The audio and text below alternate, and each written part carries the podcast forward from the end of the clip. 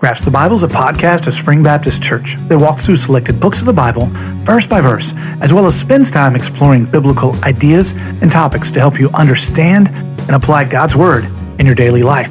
Pastor Dale Stein of our Klein campus will be leading each week's study. This is our 95th episode. Thank you for joining us today.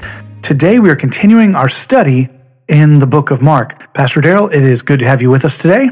Great, thank you. Good to be back. So today is a heavy day. Yes. So do you want to give everybody just a little glimpse into it so they can kind of prepare themselves, both spiritually, mentally, for what's going to go down, and then maybe give us a little insight into what we should be looking at for today? Yeah, so Jesus is going to be standing before Pilate, condemned to die, and Roman soldiers are going to mock him, and they are going to beat him and spit on him. And so it is a very dark time, and ultimately today as we end, we're going to experience the crucifixion of Jesus. And one of the things I want our listeners to keep in mind is that the religious leaders, they view Jesus as a failure because he's unable to save himself from Roman crucifixion.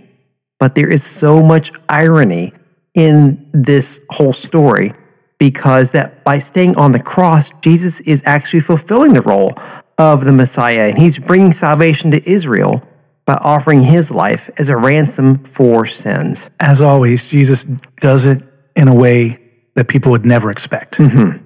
Well, let's jump right into today's study. Continue our study in the book of Mark, and today we're going to look at chapter 15, verses 16 through 32. Now, Jesus had been declared guilty of blasphemy by the religious leaders of his own nation.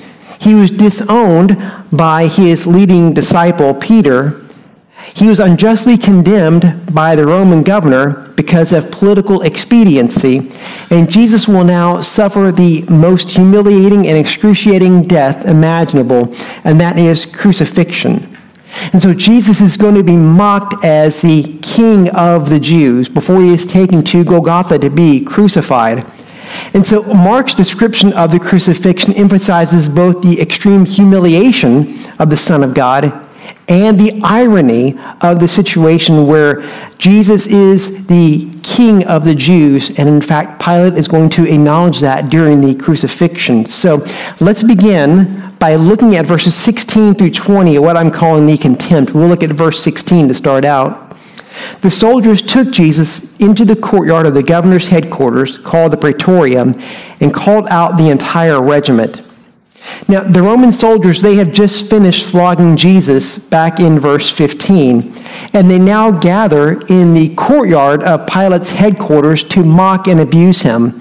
The word Praetorium is actually a Latin word that originally referred to the governor's or the commander's tent in a military encampment, but here it refers to the governor's official residence. Now, perhaps your translation says something like they called together the whole cohort, right? And so a cohort was a tenth of a legion, and it was approximately 600 soldiers. Now, elsewhere, the term can also be used to refer to maybe 200 soldiers. And so Mark is likely using the term loosely here, saying that whatever soldiers were present, they gathered them all together for what is about to come. So moving on to verse 17. They dressed him in a purple robe, and they wove thorn branches into a crown and put it on his head. Then they saluted him and taunted him, "Hail, King of the Jews!" And they struck him on the head with their reed stick, spit on him, and dropped to their knees in mock worship. So this charge, King of the Jews, it elicits derision from the soldiers, because to them Jesus looks nothing like a king. So they took every opportunity to mock him. And so this purple cloth or cloak that they put on Jesus was likely a faded military garment that looked purple enough to mimic royalty.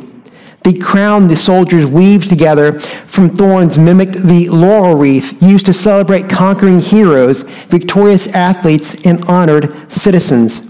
Now, Matthew adds that they put a reed or a staff in his right hand, no doubt a parody of a royal scepter. The mocking cry, "Hail, King of the Jews," it parodies the Latin a greeting to the emperor, "Hail Caesar, emperor." So do you see everything that they are doing here is meant to bring about shame and humiliation? And so the whole scene here resembles this Roman triumph where Caesar would be hailed as emperor while wearing a purple robe with a laurel wreath and holding a scepter. They are completely making fun of him over and over again. And so in addition to the mocking, Jesus endorsed physical abuse at the hands of the soldiers as they repeatedly beat him on the head with a reed or a staff, probably the one that Matthew mentions that they gave Jesus to hold, and they continued to spit on him. And so if we remember Jesus' third passion prediction, and the allusions to Isaiah's suffering servant from Isaiah chapter 50, verses 6 through 7, that says that he will be insulted and spat upon.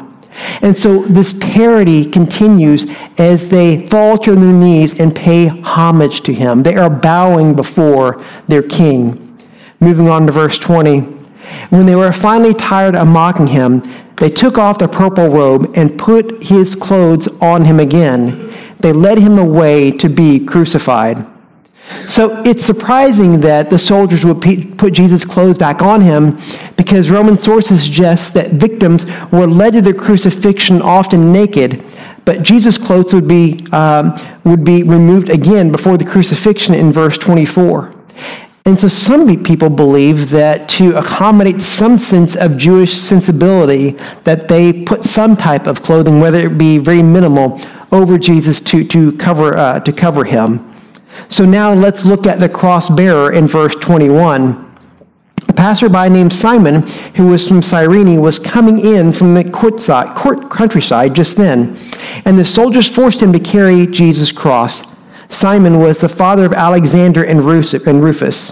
So crucifixion victims were commonly required to carry their own cross to the site of execution.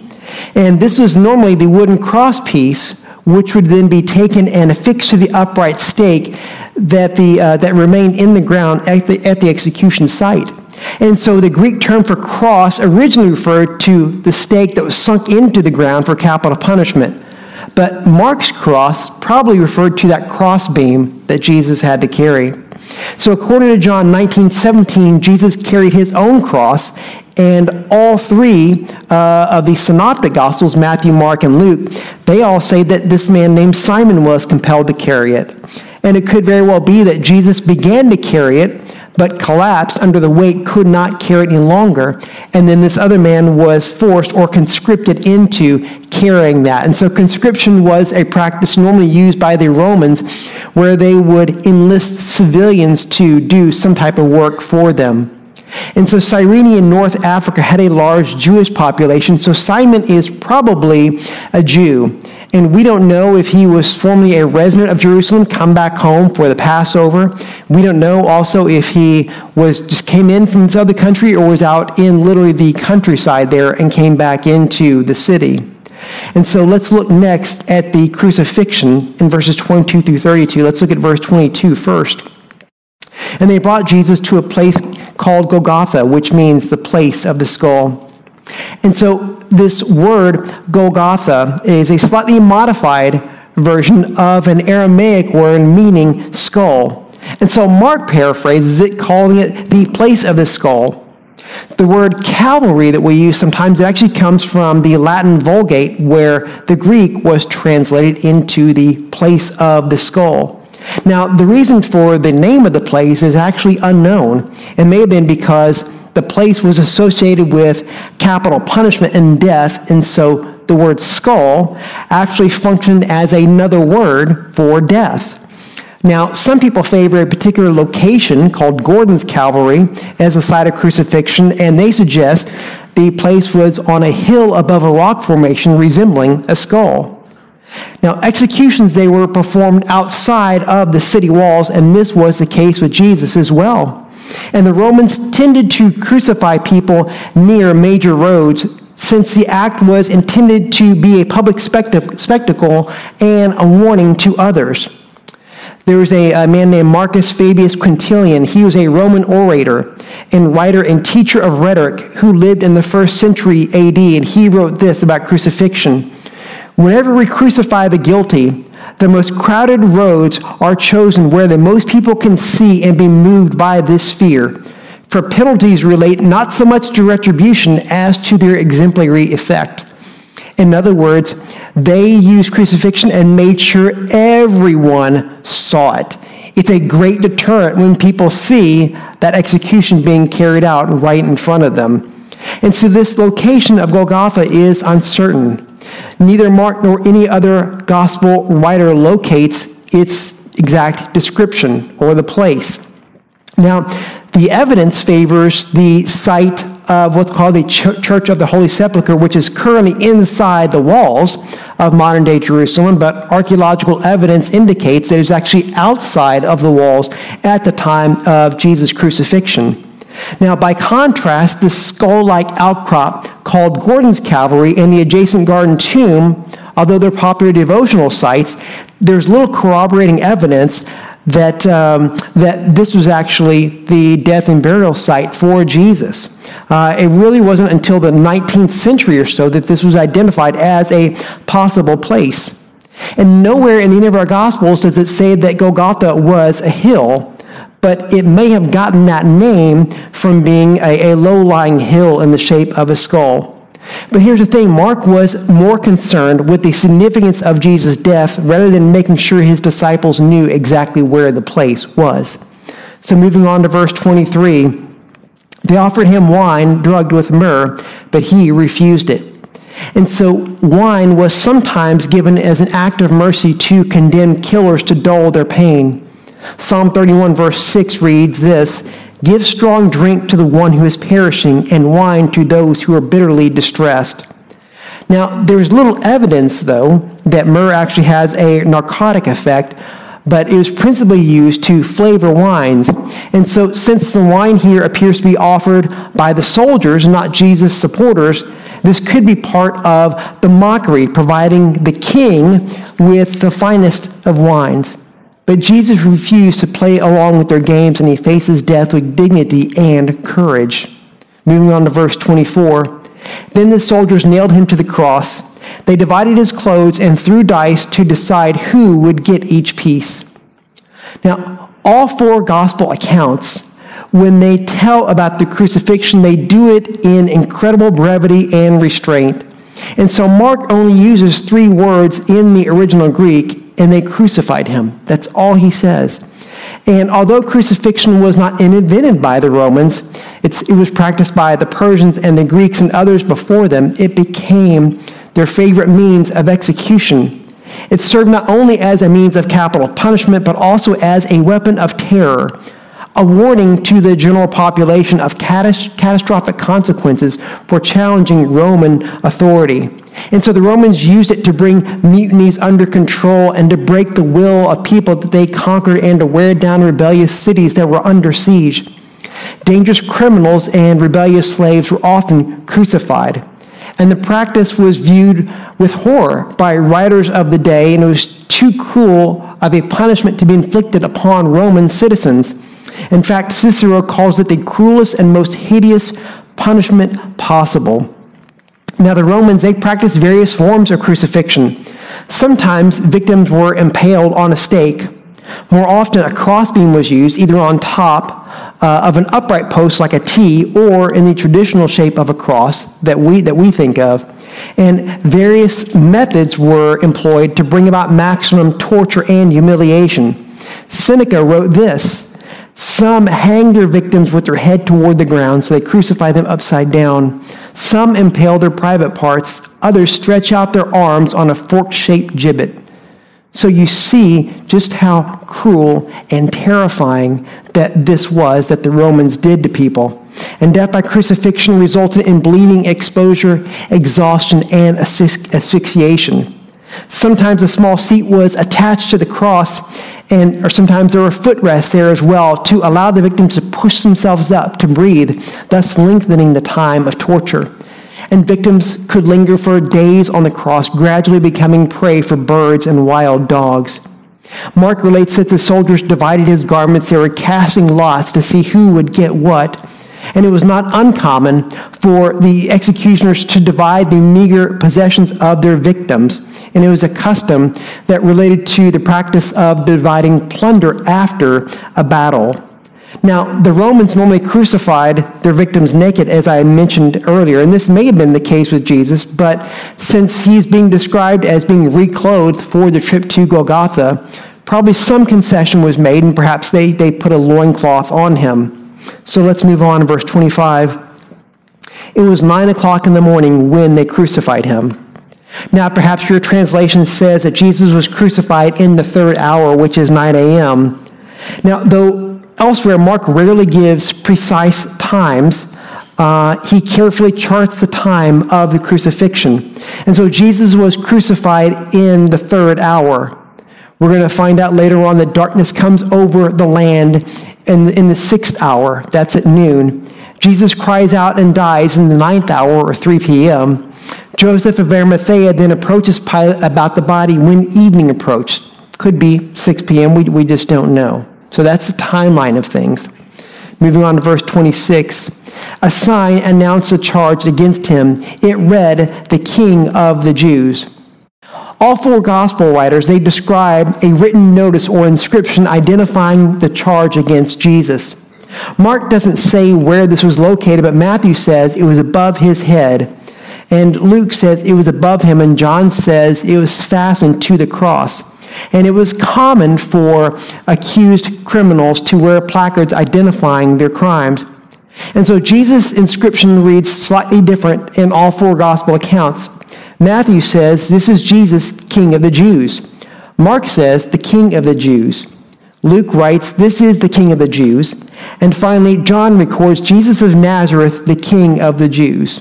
So whatever the wording was, it was widely accepted as historical by scholars that there was some type of placard identifying Jesus. And so it's interesting here because they write King of the Jews, not King of Israel. And so this was a Roman designation for Jesus. And so this inscription provides good evidence that Jesus was crucified as a royal pretender.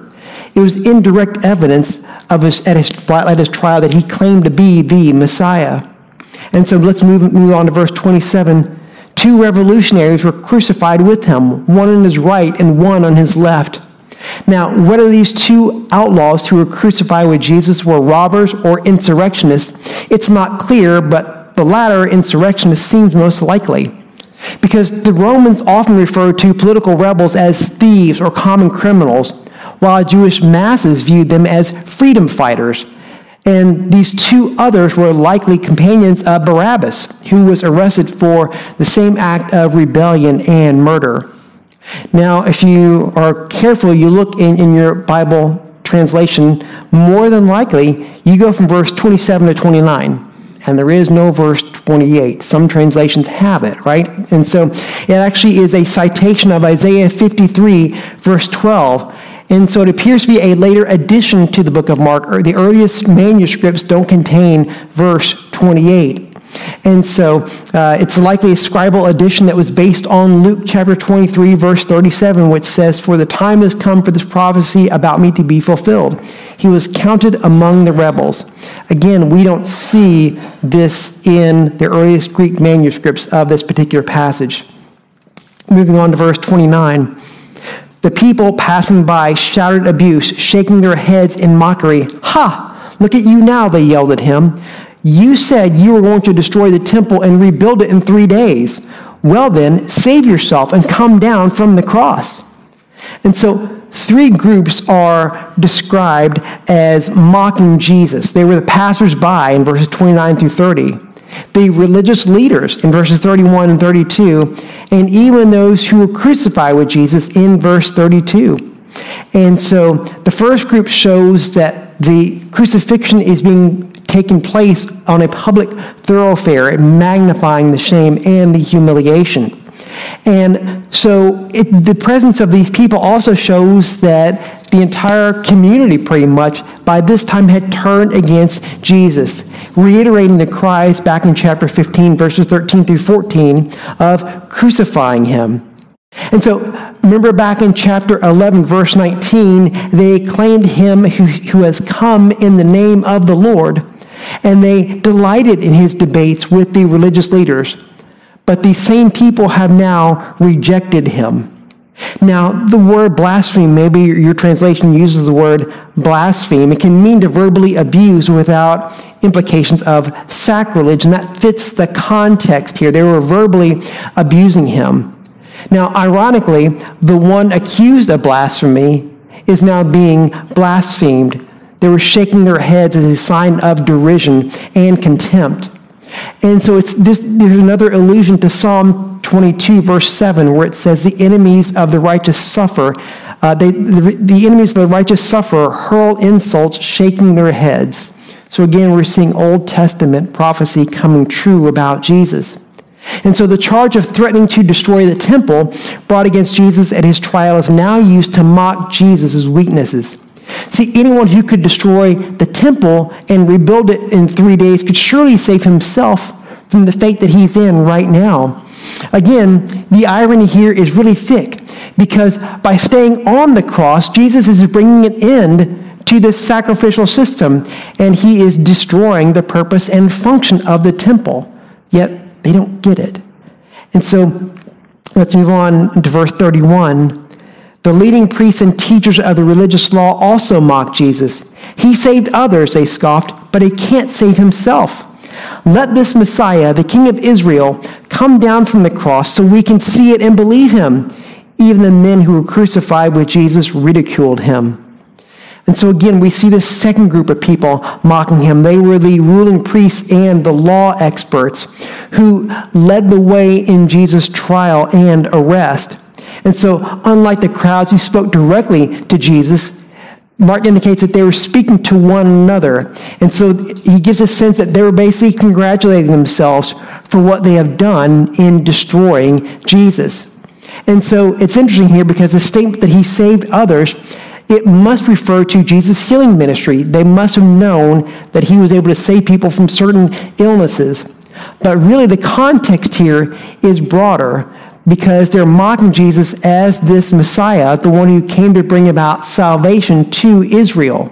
And so as Messiah, Jesus' role was to bring about ultimate salvation, which includes not just physical healings, but national restoration and renewal. And so the irony of Mark's drama by Jesus staying on the cross is that Jesus is actually fulfilling the role of the Messiah, bringing salvation to Israel and offering his life as a ransom for many for the payment of sins. And so by claiming that they would believe if they see Jesus come down from the cross, see the religious leaders, they're asking for another sign. But Jesus responded to the request back in chapter 8, verses 11 and 12, telling them that he would not give them a sign because, again, their hearts were hardened and that they were blind to see God's purpose. And again, we see the irony here is that by enacting their plans against Jesus, they become unwitting pawns in the salvation that they are now demanding from Jesus. And so those wicked tenant farmers who rejected the son that we saw back in chapter 12, it is actually coming true right now, that parable that Jesus told. And now we see, again, this third group to mock Jesus is these two outlaws who were crucified with him. Now, only Luke is the only one to talk about how one of them was repentant. And so we see here this ultimate in shaming and humiliation, because even those who are suffering the same fate as Jesus have nothing but derision for him and his apparently deluded messianic claims. So what are we to see from these verses here? Well, one is that we see the rejection of Jesus by everyone and the depravity of humanity. And so Mark's crucifixion scene is one of despair and humiliation. Now, although the crucifixion is described itself in a simple and unadorned manner, they crucified him, Mark dwells on the taunting and the mocking of the Jews. And so we're not surprised when the Roman soldiers mock and abuse Jesus, since they are the historical enemies of Israel.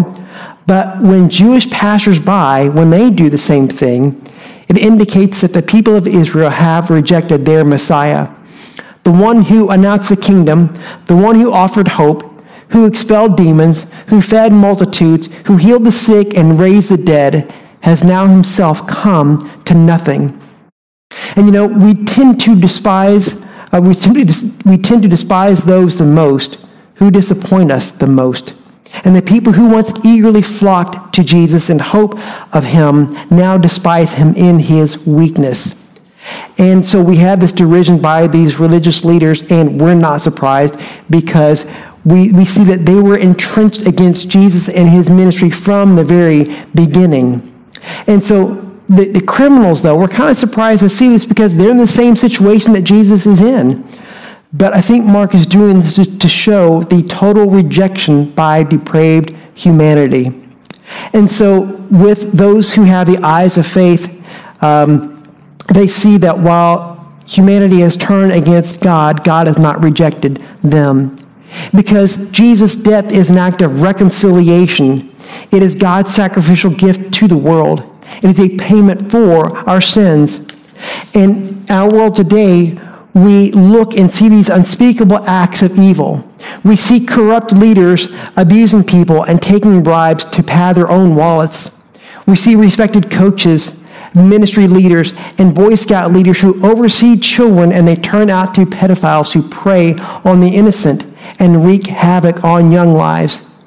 And we wonder all the time, where is God? And the answer is this, is that he is there on the cross.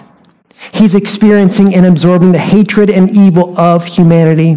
He's refusing to lash back and instead offering forgiveness to others. By refusing to save himself, Jesus is saving others, giving himself as a ransom for many. We also see in this episode here the fulfillment of Scripture.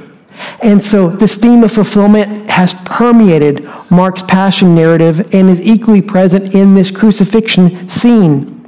So we've seen allusions to Psalm 22. The division of Jesus' garments recalls Psalm 22, verse 18. The insult of the passers-by brings to mind Psalm 27, verse 7.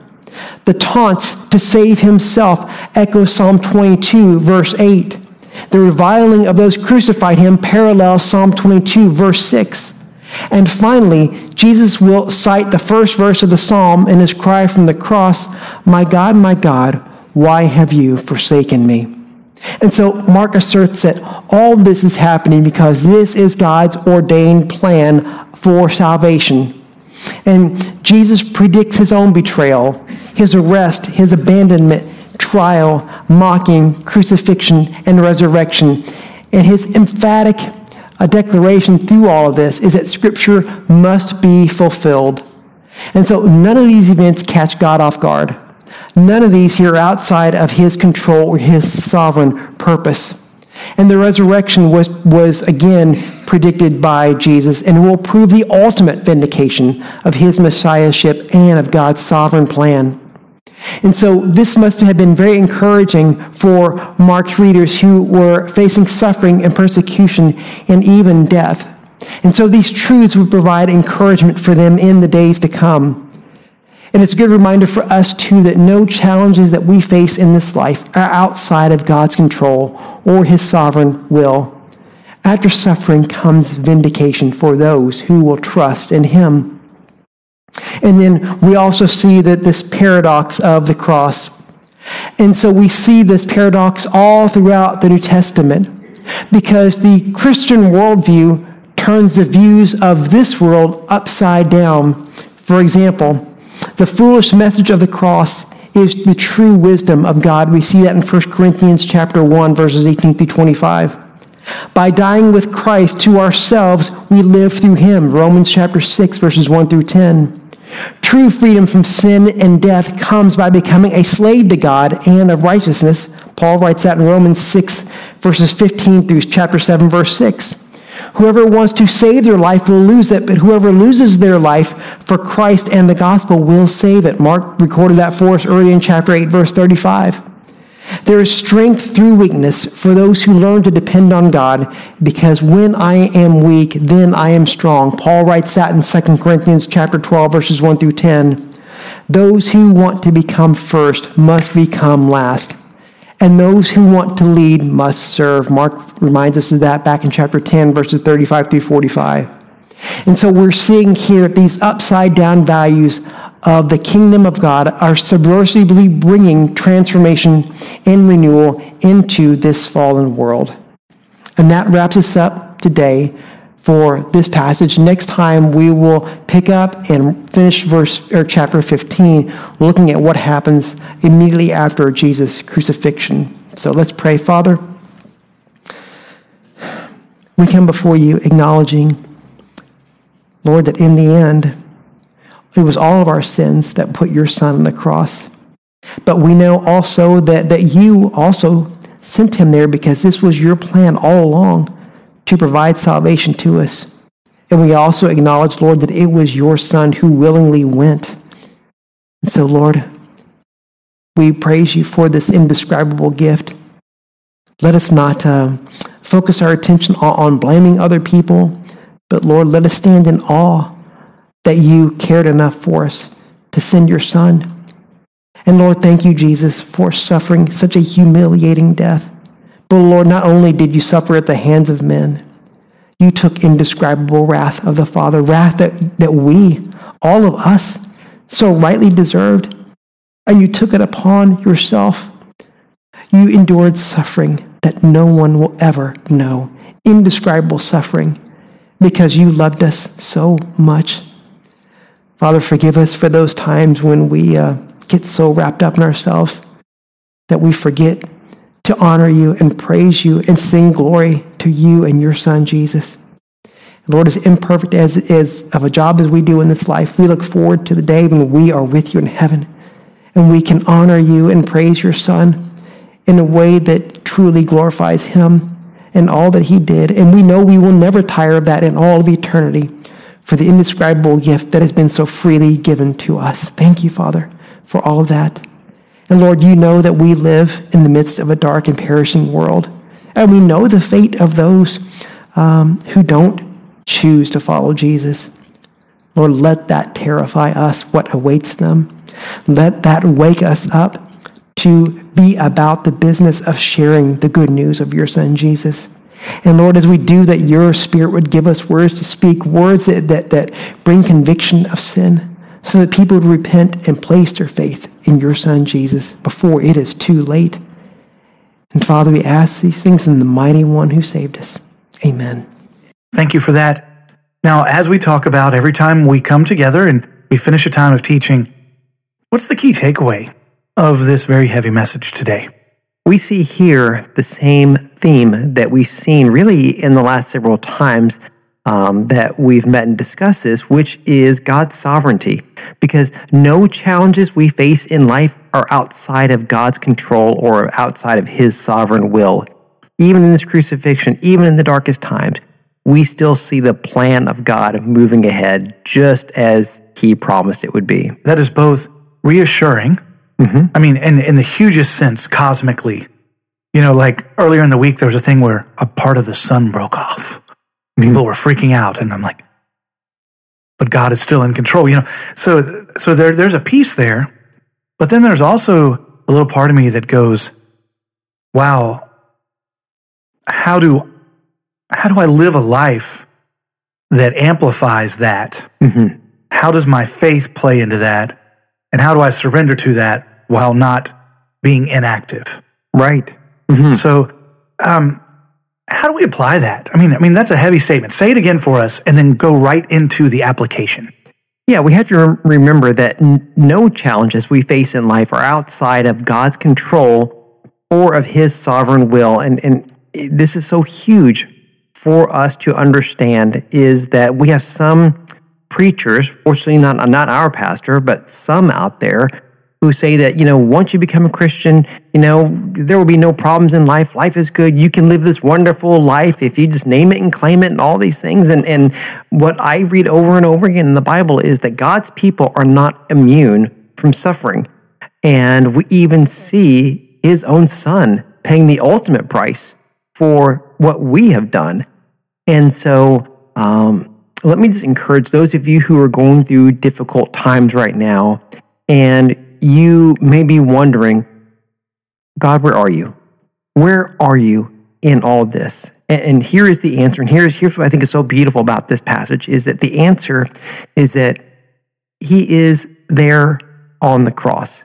He is experiencing and absorbing the hatred of evil and humanity, and he's refusing to lash back, and instead he's offering God's forgiveness to everyone who would turn to him. And so God never promised a life of no problems, but he does offer this, that he is with us in those problems. And so I know sometimes that life is difficult and things seem very dark, but God does not leave us. He does not forsake us. He does not deliver us from those, but he delivers us through those challenges in life. And that is so comforting. Mm-hmm. Because if his plan was to always pull us out of discomfort before it happens, I think two things would happen. First, we would never grow. Mm-hmm. We would never get any stronger. But the second thing is, I'm not sure we would appreciate what he's done. Mm-hmm. It's kind of like if you always shield your children from life and you always protect them, give them everything they want, then one day, I think when they grow up, they don't realize that all of that cost us something. Mm-hmm.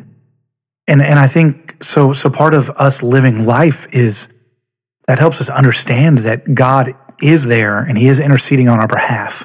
Yes. But it's for our good, but he wants us to be more like him and stronger. Absolutely, and I cannot tell you the number of Christians that I've spoken with over the years who have encountered horrible things in their life, and I hear it, and it's almost unbelievable what they have gone through, but then I find a common response at the end, but I wouldn't trade it for anything. Did I like it? No, it was miserable, but I am so much of a different person on the other side. My faith in God is at an extremely high level. It never would have been this high had it not been for this. Or through this situation, God has now given me an opportunity to minister to others who were in this same situation. And I never would have had that opportunity had this not happened to me. So people I've talked to over the years see that through whatever the ordeal was, that God still had a purpose for all that, even though at the time they may not have been able to see it or understand it. I was gone this week and at a conference with a bunch of music pastors. There was a guy there, and very unassuming. He had great hair, but he was very unassuming, probably, I'm guessing, late 50s, early 60s. I'm awful with it. Little guy, really unassuming, very nice. And then we're getting through, I'm doing stuff. I knew he'd written some music. And we're doing a worship night where we're all singing, and it was this great time. But they call him up there and say, his name's Mark Mathis, and they say, Mark, come on up, and why don't you tell us the story behind this song, and then sing it for us. And the song was called Sometimes It Takes a Mountain. Mm-hmm. And the idea is sometimes God has to put a mountain in front of us before we realize what he wants to do in our life, before we realize how good he can be. Mm-hmm. Sometimes it takes a mountain. Mm-hmm. And I thought, wow. Now he sang the pants off that song. I mean, it was great, but just the words. Mm-hmm. Sometimes we got to come up to a mountain. God's got to help us climb through it and over it before we realize just what he wants to teach us. Yeah, absolutely. So any closing ideas just to kind of wrap up today? Because it is pretty heavy. Mm-hmm. I mean, I think it might be the darkest moment in at least human history, because mm-hmm. we don't know anything outside of what God saw us. But I mean, it's probably the darkest moment in human history. Anything you just need to say, kind of wrapping up before we move on? Yeah. So it is indeed dark, and if we put ourselves in the place of the disciples and those present, it seems that all hope is lost. And sometimes it can seem like that when we are in our situation, that we are all alone and all hope is lost. But we know that God had something different planned that the people at the time didn't know. And sometimes in our dark situations, we simply are not aware of what God has planned for us on the other side. And so it's times like that where we have to just pause and go back and dig deeper into God's word and remind ourselves of his character and who he is, and rest in that, rest in his goodness and his grace and his mercy, that no matter what the situation is, that he is going to work something out in that for his good and for his glory. I guess I'm stuck on songs, mm-hmm. but the song "Same God" pops up into my mind. Mm-hmm. You know, same God that parted the sea, the same God who took down the giant, the same God who saved us. Mm-hmm. That is the same God today, yesterday, tomorrow. Mm-hmm. And that what he did yesterday, he'll do today. And he always takes care of his people. Yes, he does. And here's the thing. If I can get just really real and very personal, those who attend Spring Baptist, some of you know, and if you don't, you won't know this. About 15 months ago, I was diagnosed with leukemia. And I was in shock when I first heard the news. And I remember when I mentioned it to the congregation at the Klein campus, one woman came up to me crying and she said, "I can't believe this is happening to you. You're the pastor."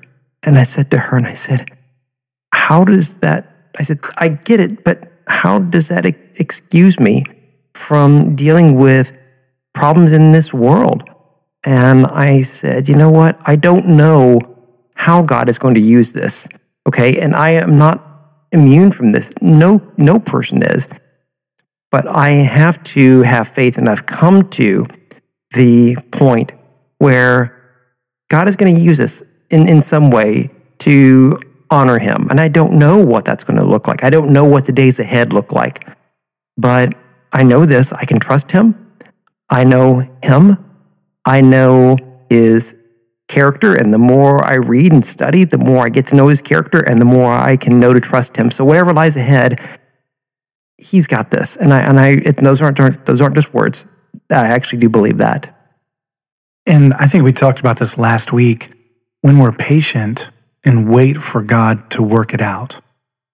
Like, it's been, the diagnosis crazy, but as you've done what the doctors have asked and things, to watch him work through you, that he keeps just giving you the next moment, and we aren't given tomorrow. Right. We have to just do today what we can do today. Mm-hmm. And I appreciate that you do that every day, and your faithfulness on that. Now, there may be some folks out there that are struggling. Mm-hmm. It could be a million things. It could be health, could be family, could be finances, could just be the heaviness of this dark, broken, messed up world. Mm-hmm. What would you say to them as we leave, just to encourage them? What would you say to them? If you are a believer, you have God's promise to never leave you and to never forsake you. And let me encourage you to surround yourself with other people who are believers, people who are Christians. Pour your heart out to them. Let them know how you're feeling so they can know specifically how to pray for you. And just let this be a time where you are the one ministered to and to be poured into, so that you can sense God's presence in your life in a very real way.